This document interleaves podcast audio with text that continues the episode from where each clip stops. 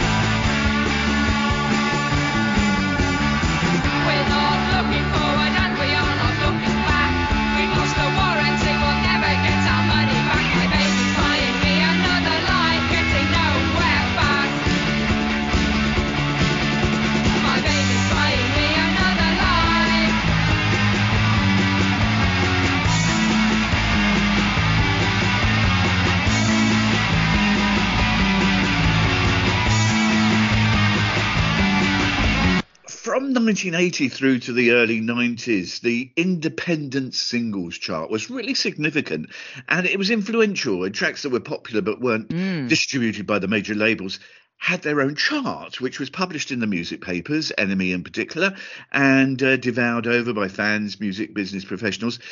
This band released four singles and they all made the top 20 in that indie chart. This was the first of those singles from 1980, Girls at Our Best and Getting Nowhere Fast. What a terrific single. I am there, there's a sort of a re-release campaign at the moment, mm-hmm. um, a record label called uh, called Optic Nerve re-releasing mm-hmm. Optic Sevens, which is basically seven inch coloured vinyl singles um, of lots of big tunes from this era. And I bought the re-release version of Getting Nowhere Fast, I think, uh, with ah. Warm Girls on the other side, and it is really terrific. I would recommend that listeners, if they're interested in that era, look at look at that sort of thing. You couldn't get Girls at Our Best stuff for years. There wasn't any reissues for some time, to the point where I've got a rough trade indie pop compilation from 2003, which is very much how I discovered C86, etc. And mm. in the very good sleeve notes, it goes on to talk about the music they couldn't get, and there was a single line that just said, "Girls at Our Best, where are you?" Because clearly they couldn't get hold of anybody yeah. to reissue stuff at that point. Happily, not the case anymore, it would seem. Welcome along to Parish Counsel episode 570. I'm Terence Stackham. And of course, it's the question everyone is asking. Has she started her World Cup 2022 Panini sticker album?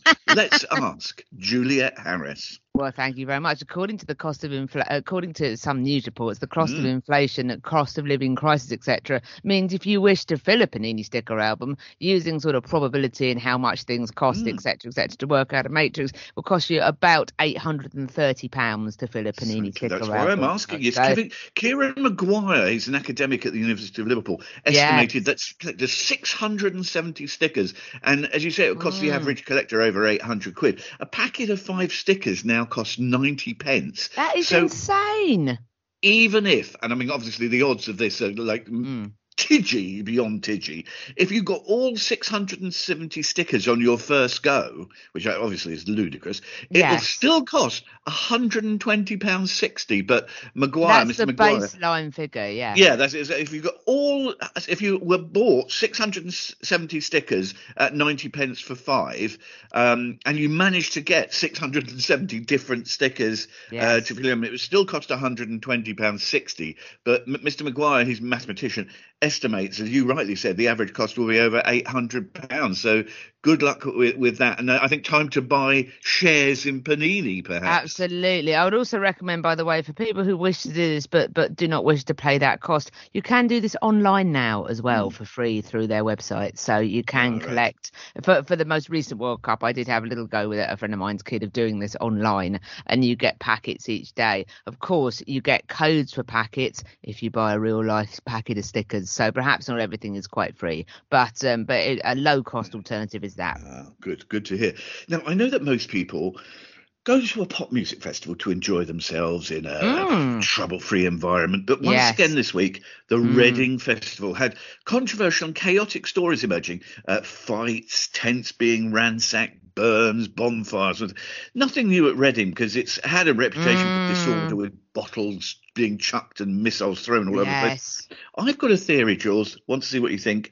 I think it's a combination of ready available unofficial medication, including these new terrifying canisters, blue canisters of nitrous oxide. Yes. Um, and the insistence, and I think this is I, don't know you, what you think about this. The insistence on mixing up the bills so that crowds for dance acts or mm. grime are mixing with rock music devotees, and mm. so sparks fly. Well, yes, I think that's a, as always. I think that's an extremely cogent point. Thank you, Seti. I was just I'd, I'd written some notes on this, and I'd just written one word that said teenagers. So, so your mm. explanation is a little bit deeper than mine. Reading seems to have become, and I think it's always been a bit like this. I've never been actually. I had crowds. I was in crowds of of teenagers when I was younger who used to go, and that was when it was very much a rock and metal leaning festival mm. still, and it was always a bit heavy for me. I didn't even bother asking no. to go. I probably wouldn't have been allowed to go anyway, but it was always a little bit much for me. I my first festival was Latitude in my twenties, and that had a Radio Four stage, and that was much more my sort of dude. That says so much about me, doesn't it? Not all of it good, but no. Reading seems to become now the sort of rite of passage seems to be for people doing their their GCSEs and their A levels. You you do your exams, and then you will get you will pack off and go to Reading. And a lot of my colleagues, teenage children who are collecting A levels and GCSEs GCSE results, mm. particularly, it seems to have become that. So you've got a lot of impressionable young people. It might be their first experience or quite an early experience, like you say, sort of drug circulating.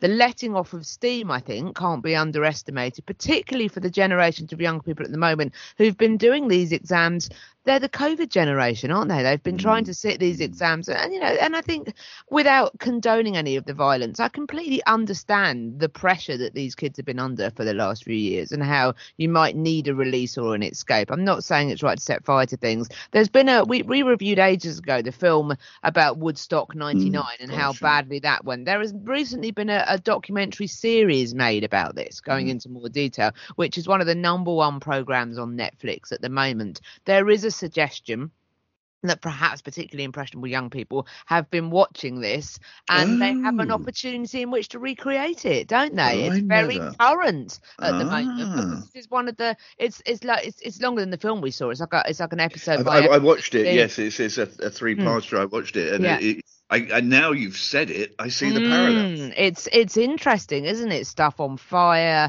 I mean, thankfully, I haven't read many reports that seem to suggest the the unpleasant sort of assault type behaviour that, that there was. But it would seem that once again, like you say, Reading has got out of control as people were setting fire to tents. It seems to be on a wider scale than usual. I think I think there is something in the in the sort of the coronavirus, post corona, post COVID sort of um that you know everything seems to become more extreme doesn't it really? And people we've talked previously about have people forgotten how to behave people don't seem to be very moderate at the moment. It seems to be we seem to live in, in a society in a country of increasing extremes.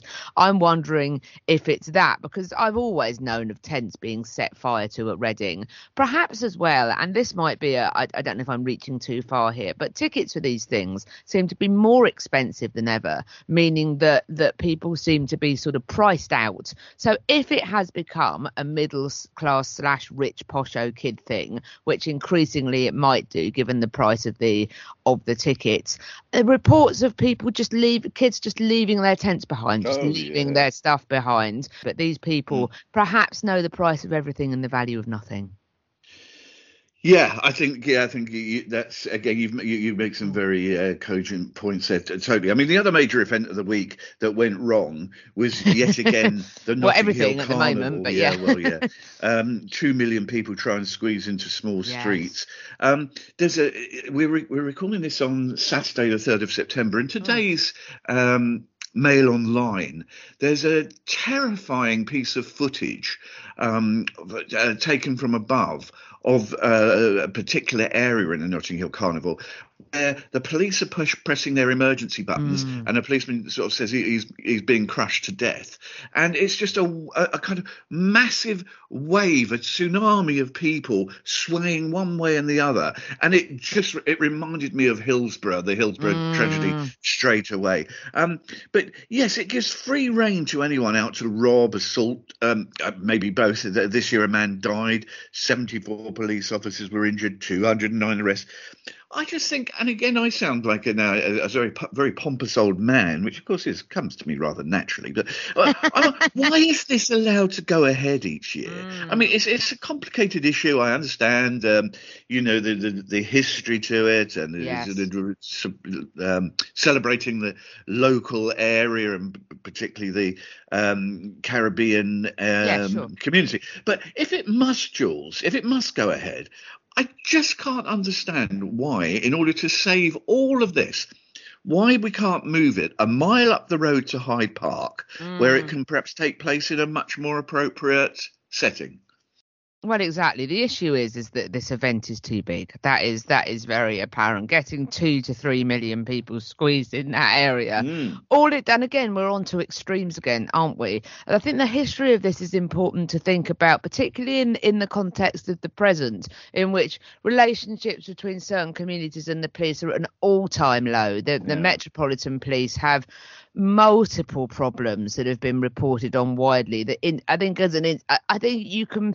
I'm not one of these sort of AC, ACAB defund the police types, but I think even you know if you're even if you're sort of so-called sensible person, it's easy to to say that the Metropolitan Police is a failing institution Oh, in for many sure, ways. yeah. There are many things that it is doing wrong. There are many institutional problems. It needs root and branch reform. That is that is very obvious. I can see why people have resentment towards the police, particularly amongst commu- certain communities who have not been treated well by the police. I absolutely understand that. Having said that, though, that does not excuse some of the behaviour. Also, remember that this is taking place in a sort of post Grenfell atmosphere as well. Yes. This is in the area that has caused so much sort of anger towards authority generally. And again, I completely sort of understand and sympathise with that. But the, the, that, of course, ups the pressure, doesn't it? It's like a pressure cooker. It turns the valve up, which then means that you're trying to do that with a huge, I mean, millions of, literally millions of people in an area that is not designed to contain millions of people. It's become an event, like you say, that has become, that has just outgrown where it is. I understand, you know, how great it, you know, the idea is great. The idea of celebrating the streets is fantastic. However, uh, perhaps a sort of a procession a better, you know, sort of a police procession ending in a large event in Hyde Park rather than having everything taking place in the same place mm. might be a better way, might be a better compromise of making sure this can go ahead, but in a way that is safe and doesn't create massive amounts of tension that then boils over.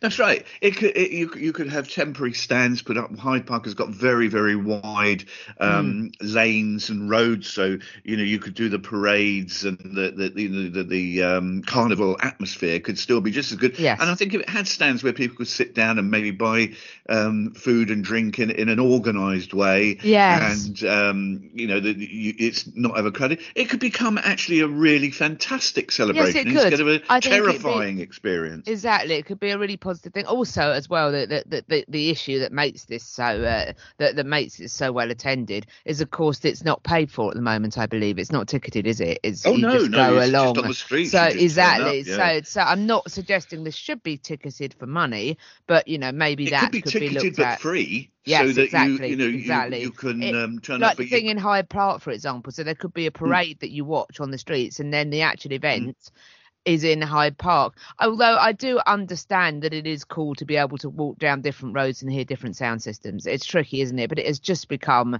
too big to be realistically manageable. I, I urge you, and, and, I mean, I know some people say all the mail online, but I just think if you are listening to this uh, sort of contemporarily. Mm. yes, um, to the third of September. Just have a look at this footage, and I, I, I think I'll, my uh, argument will persuade you because you'll just think, "Oh my God, that's a that looks like the most terrifying thing that you've seen since Hillsborough." And just one quick more point on this. Um, I, of course, I understand Grenfell, and I understand some terrible events that individual policemen have been involved in in the last year or two, particularly in the London area unforgivable. There's no mm. um, no no way out of that.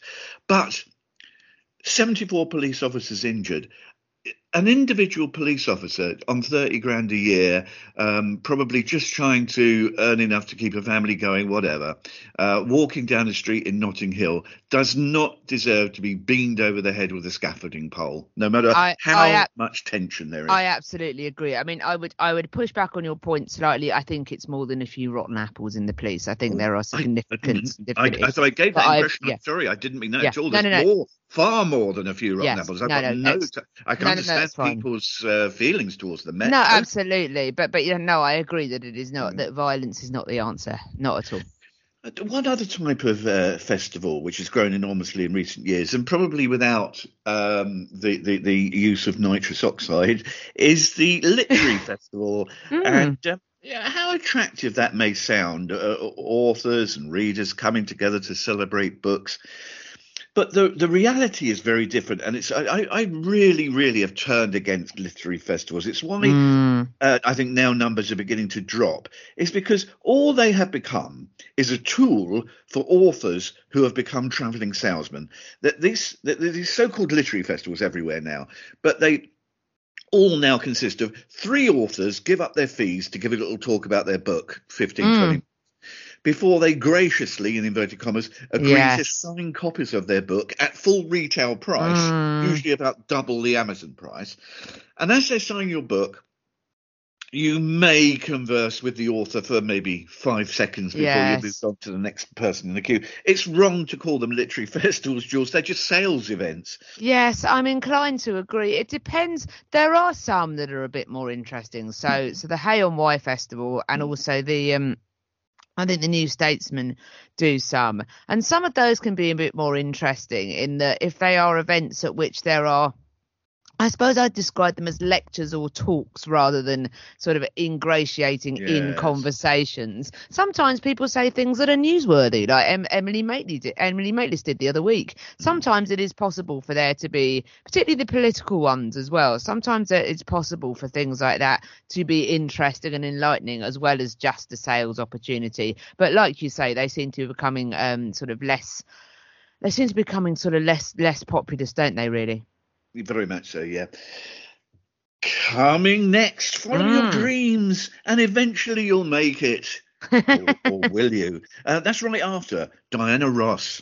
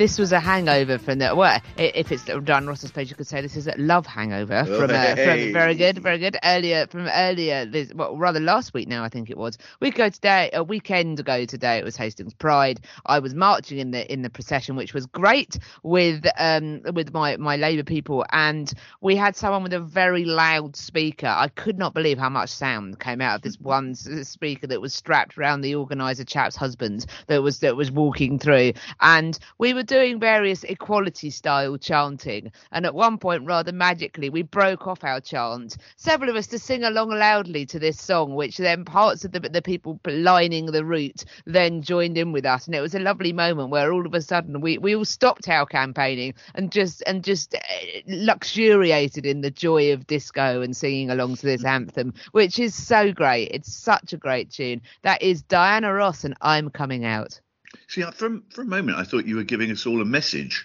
Um, but Yes, then I thought, well. I think we already all know. I mean, you know. the oldest of news, surely. This Mm. isn't even yesterday's chip paper. This is this is chip paper from about 15 years ago, I think. absolute queen of Motown, Diana Ross, currently on the Mm. last few weeks of her 2022 Yes. world tour. Absolute. God, God bless Diana Ross, Yes, who, exactly. who, who's in, who is really not young now, and yet you know 78. Exactly, and yet still performing and still still bringing joy to people. And I, I know we've talked about this previously. Does it matter if people can't really sing anymore? Mm. And my friends saw Diana Ross perform, and she did the Legends slot at Glastonbury earlier this summer on the Sunday afternoon. Mm. And they said they had an absolutely wonderful time. And I said, what was she like? Because her vocals have been criticised. And my friend said cheerily, oh, I heard it on the radio afterwards, and it really wasn't good. But we didn't notice at the time because everybody was so busy singing along and waving at her that no one really noticed. And I think that really is a case in point, isn't it? That perhaps it doesn't matter if these people don't quite have the voices they once did. Let's just celebrate the fact they're still here and still with us. Um, as, as we, we've discussed, discussed before, I've turned around completely on that Yes, point. I used to think, too, yeah. Sir Paul, oh, but Mm. now I just think, have a ball, enjoy yourself, Exactly, do what you ha- can. And it's lovely to have these the people with us performing Yeah. for us. That won't happen Yeah. forever.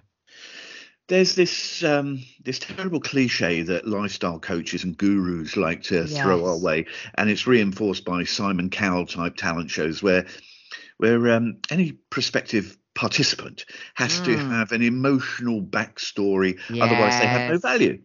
And the inference is in these things is that if you have a dream, then you must dedicate yourself to making it.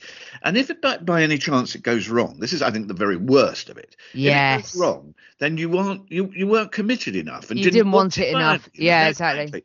I think it's a terrible message to give to particularly young people who who, who grasp at this uh, believe hard enough and it will happen nonsense. And then, of course, when they find themselves working in a bank when they're 25, they feel an awful sense of failure. Um, Jules, don't follow your dreams. There is no yellow brick road. I mean, it that's a, it's a hard sell. I mean, it's a difficult message to sell. It's a less uplifting, but there is a way in which you can sell it that is better.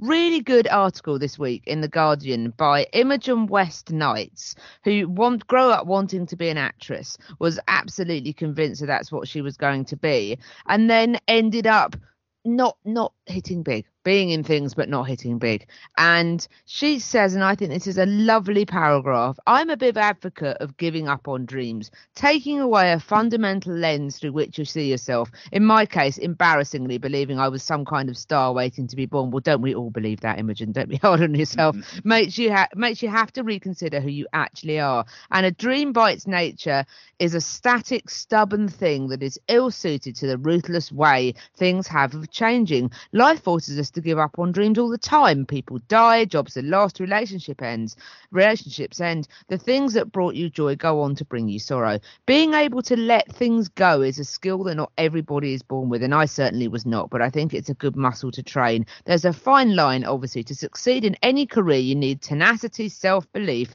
and drive. But there is a point beyond which putting that energy in no longer serves you and i think that's a really good way of looking at it. And i think that we should be encouraging young people or indeed anybody. I'm personally a big fan of the increasingly increasing trends away from 30 big things under 30 lists to the ideas that Oh, people that people can achieve things. It's never too late to start. I think that's a really good message. Not necessarily oh you must you know don't give up but it's never too late to start. I like that as a message. Um Brad, someone reminded me the other day that bram stoker did not like write dracula until he was later on in his life and indeed dracula did not kill anybody until he was dead so so it's it's mm-hmm. it's worth remembering that you know things could happen later in your life if that is your dream to kill people you can do it after you've died but in all seriousness i think i think it's a I think it would be a kind of message to say if you want something to happen, sure thing, you know, work work really hard. Nothing happens without hard work. I think that is very much true. Mm.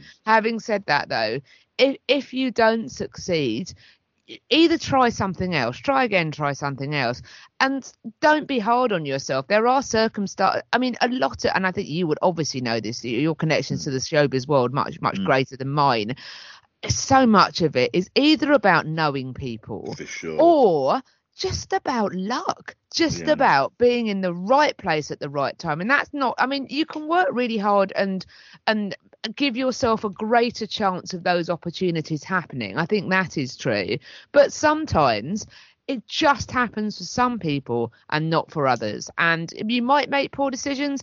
Equally you might not. It might just be nothing to do with you. I remember maxine peake saying once when she talked about auditioning things she said that she's not got jobs and of course she's very successful not got jobs before. She said it can be simple things just like someone thinks your hair isn't quite right you know mm. these tiny weeny little things that could be the difference between you getting a part in something and you not getting a part in something that then means that someone that would have seen you in that thing doesn't see you in that thing etc etc and I, I i'm a I think it's a great point. I think that that much more energy and unhappiness is caused, much more energy is lost and unhappiness is caused, as Imogen puts it, but by people by people continuing with things that are never going to happen and causing themselves a great deal of unhappiness. I think there's much more damage caused by that than by people giving up on stuff, if you see what I mean. I think you can cause yourself more damage by pushing and pushing away. And, you know, it's an expensive business nowadays, isn't it? Trying to get famous. And you can you can cause yourself more and more damage and disappointment by, you know, slogging away and throwing good money after bad. I think particularly about comedians going to Edinburgh and the Edinburgh Fringe. I know people that have run shows there and it costs it costs thousands to stage your show at Edinburgh. It it, co- it costs thousands to get a venue, mm. to publicise it, etc., etc. And you can sometimes be playing to ten people. And and yes, those ten people might go away. And and you know, if you did that five times, a critic might see you eventually, and then everything might start equally. Do you know it might not, and you've just spent thousands of pounds. That's not to say don't try it, but by all means try that for four or five years. But if you're doing that 15 years later, it isn't bringing you happiness, and you're spending all this money why are you doing it you know it's it's mm. it's and, and you know and if you want to stop doing it and stop making yourself unhappy you're not giving up on your dreams you're behaving in a way that is healthy that is looking after your well-being I'm not saying these people haven't got talent in their own right, No, but as you rightly say, yes. As you rightly say, if you happen to have a family member, particularly a parent, already in show Yes. business, um, how how um, coincidental that uh, Lily Allen, Jack Whitehall, Mm, Claudia I mean- Winkleman, you know, there, there's a long, long yeah list. my I'm my not friend they haven't got talent, but my Yeah, goodness exactly. me, they My- got a shoe in. quite my friend calls says that we're often living in the blue wiki link area by which i mean if you look someone up Yes. and they says their parents one of the parents is in blue aren't they where you click on it and then that exactly. parent's got a wikipedia entry. I'm not saying that, that they might be in the same field. I Mm. might not be saying they're not they're not hu- that they are hugely successful. But you know if you've got a parent with a blue wiki link that's not unhelpful is it The other side of this particular coin is that if and when some people do reach stardom, the novelty wears off very swiftly. And there are many examples from Dusty Springfield uh, through to Amy Winehouse of musicians who either can't cope with this level of fame or uh, but Don't perhaps turn to. away completely. andrew ridgeley for example Well, it, quite. the ultimate yes in, yes. in i've made all my money off i pop yeah Yeah. Um, uh, um, often it can lead to a sort of tortured life like poor Amy Winehouse, struggling Exactly, to come exactly. to terms with the demands of life in the in the public eye. Um, George Ezra hit almost instant instant success. Each of his three albums reached number one in the UK. Most of his singles are big sellers. He's found this fame rather difficult to come to terms with, and and Jules. Um, an interesting interview in the Telegraph, Daily Telegraph this week, where George Ezra talks about his struggle to cope with fame. Yeah, I really enjoyed this actually, and I have time for George Ezra. I bought Mm. his first album, which I used to listen to quite a lot when I was driving. I, I, I heard Budapest on the radio and really liked it. Mm. And the first album is really lovely. I, I mean, I'm not very familiar with the work after that, but I used to work some uh, in the area I worked. It was rural parts of Kent and Sussex, and I used to listen to it whilst driving around a lot, and found it. I, I don't mean this as an insult, but I found it very easy and enjoyable driving music. It really did cause sort of serve a purpose and serve cause. Um, I really like George Ezra. I think that his his voice I, is not everyone's cup of tea. I would describe it as as distinctive rather than Yes, it's spectacular. very I think. striking voice. Yes, right. exactly. And that's not to everybody's taste. Having said that, though, uh, what I admire him is that he seems to be uh, relatively ego free in that this article tells, this article sort of tells his, his sort of delight in people not knowing who he is and him pretending to be Ed Sheeran all the time um, because he doesn't want to embarrass people for not knowing who they are, which I think is rather sweet. Yes. And he says um, that that he quite likes the fact that he plays that he plays to big audiences. He plays at festivals. His his records sell pretty well, and he says. Um, no one he says no one really cares about me. And he says i mean it in a good way. It feels like cake and eat it territory that he can just you know and, and i think there's a good point to be made there about whether or not people lean into fame or not. And i think there is a way in which you can there are and there are some people there are some actors and actresses that i'm thinking of that managed to do this very successfully who managed to uh managed to be managed to, to produce excellent work and then they just go away and live quietly at home and then they come back to london.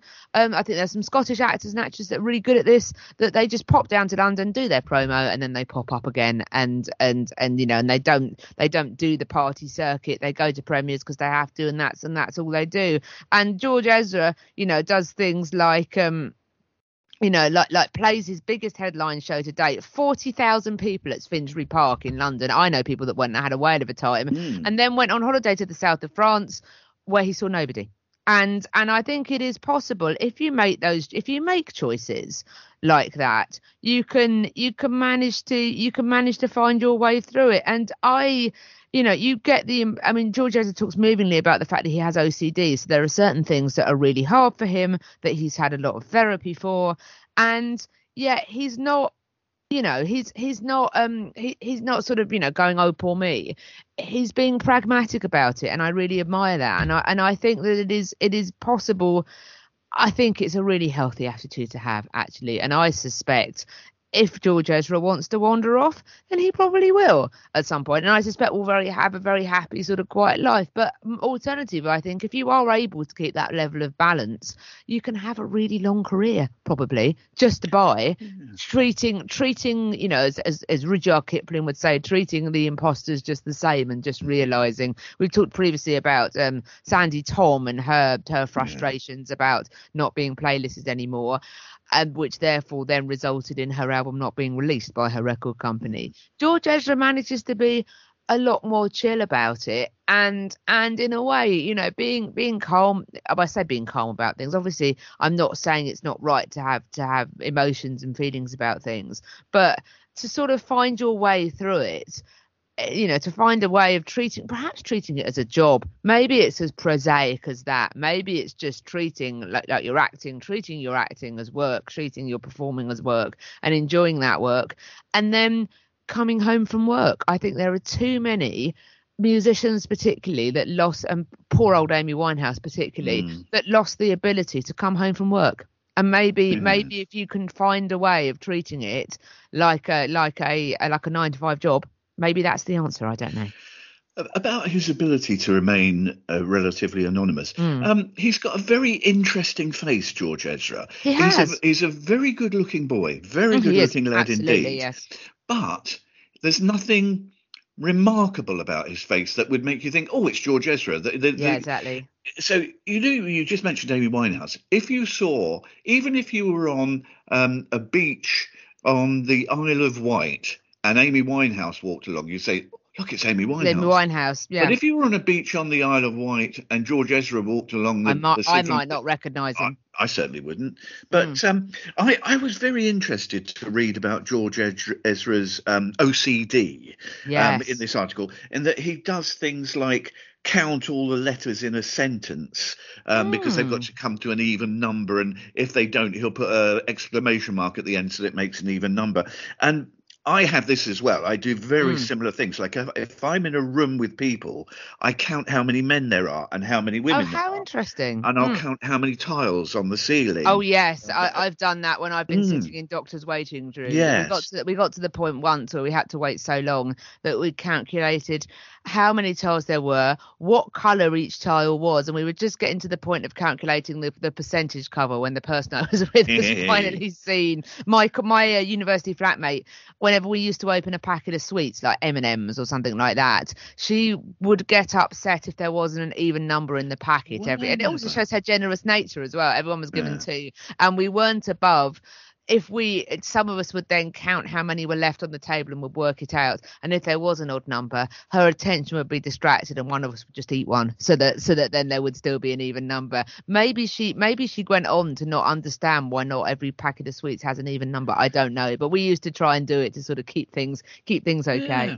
I didn't realise this was quite widespread because another Mm. thing I, I have to do is when we if we adjust the volume on the TV, it has Mm. to it has to be an even number. So if it was Oh, like thirteen. It's got to yes. be fourteen or twelve. Otherwise, I That feel is- really, you know, I get the Oh, heebie-jeebies. gosh, wow. Well, that is interesting. I didn't know that about you. That is interesting. So, like me and George Ezra, we're two peas in a pod in so many ways. Absolutely. And I look forward to your next album very much. uh, coming up, the sheer niceness of Scott Mills and Harry Styles. But there's a twist. Uh, that's right after Graham Parker.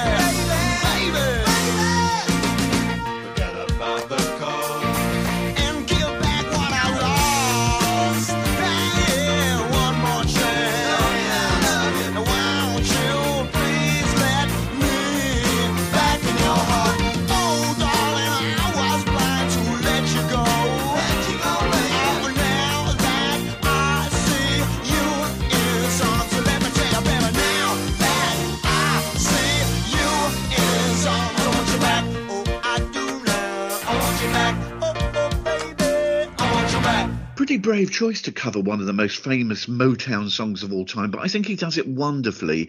Um, released as a single in 1979, Graham Parker, and I Want You Back.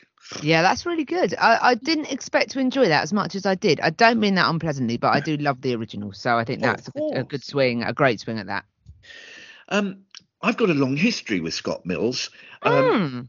I mean, I've never met the bloke at all in my entire life, but I do remember him when Heart 106.2 launched in London Oh, in yes. 1995. Interesting. It was a fabulous, exciting station in those early years, although Mm, the, the format was adult contemporary. It, it had a rather sort of thrilling new edge to it. But mm. uh, on a side note, uh, sadly now Heart is rebranded Heart London and it's owned by the Global Yeah. Group. And it's yet another anonymous station that sounds like every other Global or Bauer station. But Scott Mills, Scott Mills stuck out in the early year or two of Heart. He was only 20, Mm. 21, 22, and he had a fabulous knack of sounding as if he was engaging with the listener. That, that- that is each of us individually. Yeah, absolutely. I feel like he's talking to me when I listen That's to him. I think it's great. exactly it. An intelligent presentational style, Yes. but also great warmth. Yeah, And- oh, very much so. Yeah. Well, after that, uh, Jules Scott became a real star at Radio One, but now he's just broadcast his last show and he's heading off to take over the time slot at Radio Two that for an eternity belonged to Steve Wright in the afternoon. Indeed, yes. I wish Scott all the best with this slot. It will be a very different thing, but I really hope he, he makes it work. And I agree with you, actually. Even though occasionally he might tip towards blandness a little bit, I really like Scott Mills because I think he's very kind. And he actually was interviewed this week about sort of how you know him uh, his advice to people he was asked advice to people and he's he said keep it simple and be kind and what is lovely about him is that he made his best mate famous so chris stark who he presents Oh, really? with Yeah. um yeah he it was him that you know he sort of found him as a fan i think of the show and they became really big friends Oh. and it worked really well also I, and obviously some of this is down to production but some of his features are fantastic i mean i worked in an office some years ago where they used to have radio one on all the time and it used to drive me absolutely mad but i was always glad to hear scott mills in the afternoon show because partly because it meant that the day was ending and also partly because he was really funny. And they used to do innuendo bingo where they would get people on uh, they would get celebrities on. And again i think this shows how celebrities were able to sort of laugh at themselves and buy into it because Scott Mills is so infectious that it, very famous people, Daniel Radcliffe amongst other people, go on. And the idea is, is that you have to take a mouthful of water and then various innuendos are read at you and you have to basically not laugh and spit it everywhere. And basically it never works. That's the, that's the joke of the thing. Also the going home song. I mean, I, I the thing I like about Scott Mills is that he's slightly out of time, I think. Mm-hmm. and I remember they had the going home song because it was the drive the drive time slot where to the tune of Nut Rocker by B Bumble and the mm-hmm. Stingers. yes, this was in 2010, 2011. Mm-hmm. People would ring up would, and would sing "My name is whatever" and I'm going home to the sort of the tune. And they had a producer called Becky who was who was great who became uh, she was single and they launched this kind of nationwide search to find becky a man which was uh, very entertaining and they would go back to it every week. And she had to leave the show because she was unwell. I think she had something Oh. like cystic fibrosis. And her last show they got her to do the going home song. And it was it's one of it was genuinely really moving. And i love the fact that some people like you know Chris Moyles, who I've never been a fan of, they do the sort of zoo format, and Steve Wright does this reasonably well. But they did a zoo format, but you often got the impression that Chris Moyles was sort of mocking those around him. Yes, Whereas yes, I oh, often- very good point. Whereas I often felt with Scott Mills like I was listening to a gang of him and his pals Mm. who were quite talented, and it was a lot of fun. And he's just very. I just think he's he I think he absolutely understands how to get the tone right. And and you know yes but he might be a little bland sometimes but he's um I I just really like him and I really wish him well. And I think that that it is he is someone who is a class act, I think, really. And I just and I just think, you know what? It's really nice. Rylan made this comment Mm. on on Twitter once. Again, you know, regular listeners will know that I that you know I, I had a brief summer, weirdly, of knowing Rylan a little bit, and Yes. he was always very classy and was lovely when we met him and was really pleasant. And someone said to him on Twitter once, "Oh, you know," was moaning, going, "Why does that Rylan get so much work?" And he replied, "Cheap and easy to work with." And mm. and and I and I enjoy firstly his self awareness. I don't think he's that cheap, if I'm honest. But anyway, I'm enjoying mm. his self awareness, but also the fact that sometimes if you're just nice and easy to work with, you might get a lot of jo- jobs that other people don't. And I was thinking back to in, to the context of our conversation last week, where we were talking about oh, why are certain people everywhere all the time. Maybe that are just nice to work with. And my friend always calls this Louise syndrome, and I think this is a really good way of putting this. Um, so Louise, well, she was originally Louise Nurding, and she went on to become Louise Redknapp. Started off as a member of Eternal and had a solo career. Now the, but the, I think what you could, this is not at all to be unpleasant about Louise, you could say she had a nice voice. It wasn't really hmm. much more than nice, you wouldn't say. She was a good looking woman, she could dance quite well, she had a nice voice.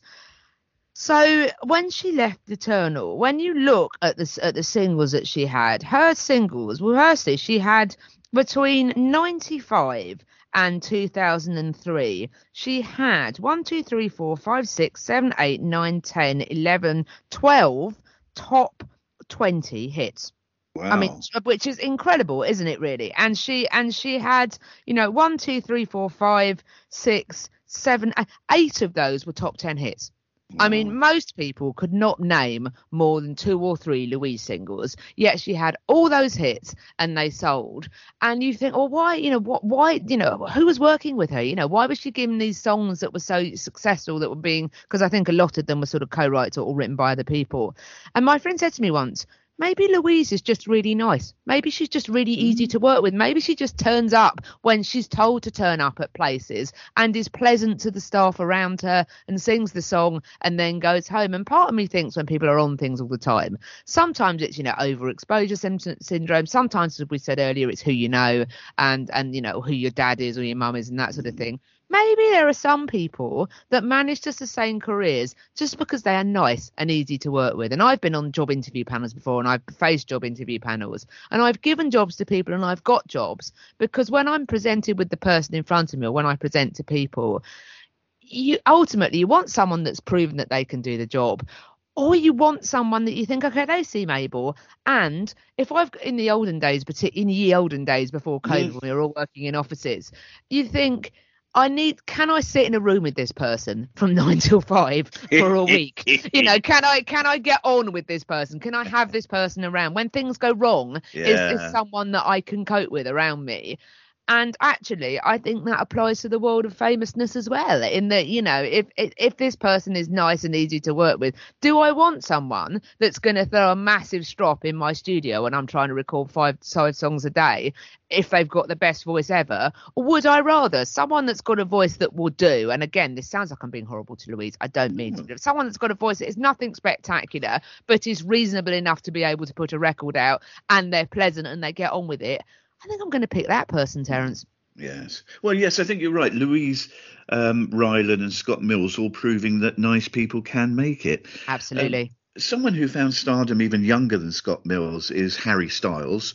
Hmm. One, once an X Factor um, wannabe, I suppose. Now one yes, of the biggest absolutely. biggest stars in the world now, and, and another famous person who appears to be unaffected and remain a nice person as well as being Oh. exceptionally famous. But I'm interested in your, your view on this, Jules, because I've said before how I deplore interaction between whoever's on stage and the audience. You know, don't ask us to sing along. I Or- paid you to do it. Yeah, absolutely. Exactly. You know, or don't do the embarrassing Freddie Mercury uh, Deo thing. Exactly as you say, you're the entertainer, we're the audience. You do your bit, and we'll do our applauding thing. Yes. Um, but you know, keep that fourth wall in in, in its place.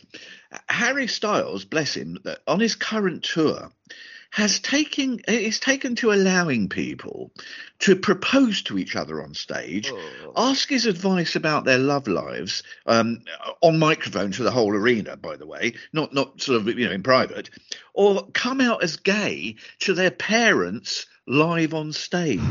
Um, Jules, my advice to Harry is don't do this. I mean, I, am right, Sorry, aren't I? Yes, I think you are. I, I mean, I, you know, most of the time, I think you're pretty right, Terence. It has to be said, and and I, I do think so here. I think that the really good point was made here, talking about this by um by Lewis by Louis or Lewis. I'm not sure how that's pronounced. Louis Chilton in the Independent. Um, Right. uh, basically saying, you know. What's in this for Harry Styles? Well, quite a lot actually, because because you know it goes it goes viral. These things inevitably go viral, Yeah. and he gets to prove that he's doing this for the good of the fans, and you know he's there for his fans at the same time as going incredibly viral, and I suspect selling more records as a result. Um, I have issues with this. I mostly because for things that are highly I mean, I hate public proposals anyway, can I just say? I find them Mm. proposals of marriage, I find them really, really manipulative. Yes, Because yes. if you're on stage in front of 80,000 people and a bloke, and I have to say it's usually a bloke, asks him to marry you, how can you say no? How can you say no No, in front of those people? And I think the pressure is horrible. Um, when it comes to the young people coming out to their parents, the thing that worries me about this, and and you know, you could say, oh, Harry Styles is just facilitating this. Mm. It's a duty of care point for me. Where's Harry Styles when the parents don't react well? Yeah. Harry Styles is on the next day of his tour. You know, the, the circus has rolled out of town, hasn't it, at that point? And I think that there might be, maybe I'm being a bit cynical, and I might, as well as the virality of this, maybe Harry Styles, who seems a nice person from Mm. everything that, that I seem to have read, um, maybe he is doing this out of the goodness of his heart and giving fans a space to do this in. Having said that, you know, I don't. I- There are such emotions involved, and speaking as someone who is a gay person who has had to go through this process, it's so un, it's so complicated. It's not uncomplicated in the slightest. You know, saying these things, and perhaps this taps in a little bit to this kind of "don't give up on your dreams, anybody can do anything" a messaging that is well intended but often quite unhelpful and unhealthy over time. There's there's often this this idea, and this might be slightly controversial to say, but everyone is encouraged to come out, and I think that coming out means that you can live an authentic life and ultimately in the long run that will make things much happier. Or at least you will, it will take away the worry that you're sometimes you're somehow sometimes living behind a smokescreen. I'm completely clear and completely agree on that. But coming out for me has been a lifelong process. There there will always mm. be circumstances even now as a 38 year old woman who is openly gay. And you know there there- we still live in a society that works on image but even though i have long hair the way i dress the way i talk the way i am i don't need to come out to most people now. Most people can kind of work work it out if you see what i mean. But even so, you know, if I were to change my hairdresser, I would probably at some point it would come up in conversation that if I had a partner, it wouldn't be a man. And and you know, in order just to be able to talk about life, really. And that is, I'm you know, I'm fine with that. And the more you come out over the time, the more it just becomes a routine thing. And actually, attitudes have changed. That no do one's people still to this day? I mean, sorry to interrupt. Do, Yeah. do, does anybody say like, "Oh, you're gay"? I was about to say, in the past, people would have gasped, and Mm. attitudes now, no one really cares Good, at all, and it's not really a surprise. But I'm just thinking that, and Harry Styles has been not exactly in hot water, but Harry Styles is known for dressing very flamboyantly, Mm. sometimes wearing dresses, but has given interviews sort of i don't know if this is deliberate but sort of coming across as oh this is just me expressing myself and i get the impression a little bit sometimes with harry styles that it's all very well for him to kind of be in this world and i absolutely get it but this idea of letting people come out to their parents on stage Mm. I don't. It feels to me like it's a world with the dynamics of which he hasn't truly understood or thought through or, or kind of grasped. And you feel like saying to him, "Yeah, but what happens when this scared young person that's come out to their parents Mm. who've had to be nice because it's on stage? Yes. What happens when when you roll out of town? What happens then? And and part of me, I just really worry for that. And, and sorry, going back to the point I was making about oh everyone can follow their dreams. There is this message, and I and this is kind of what's being sold here. Oh, you know, it's all right to come out. Everything will be fine, and everybody will be fine if you come out. And actually, more often than not now, yes, it is fine because attitudes of society have changed. But sometimes coming out to one's parents is really hard. And there is no guarantee they will react in the way that you want them to. And actually my my parents are incredibly supportive and my whole family is supportive now and that has been that way for years. But it was a shock when it first happened. And people don't always react to shock in in a in a rational way or in the way that you would want them to.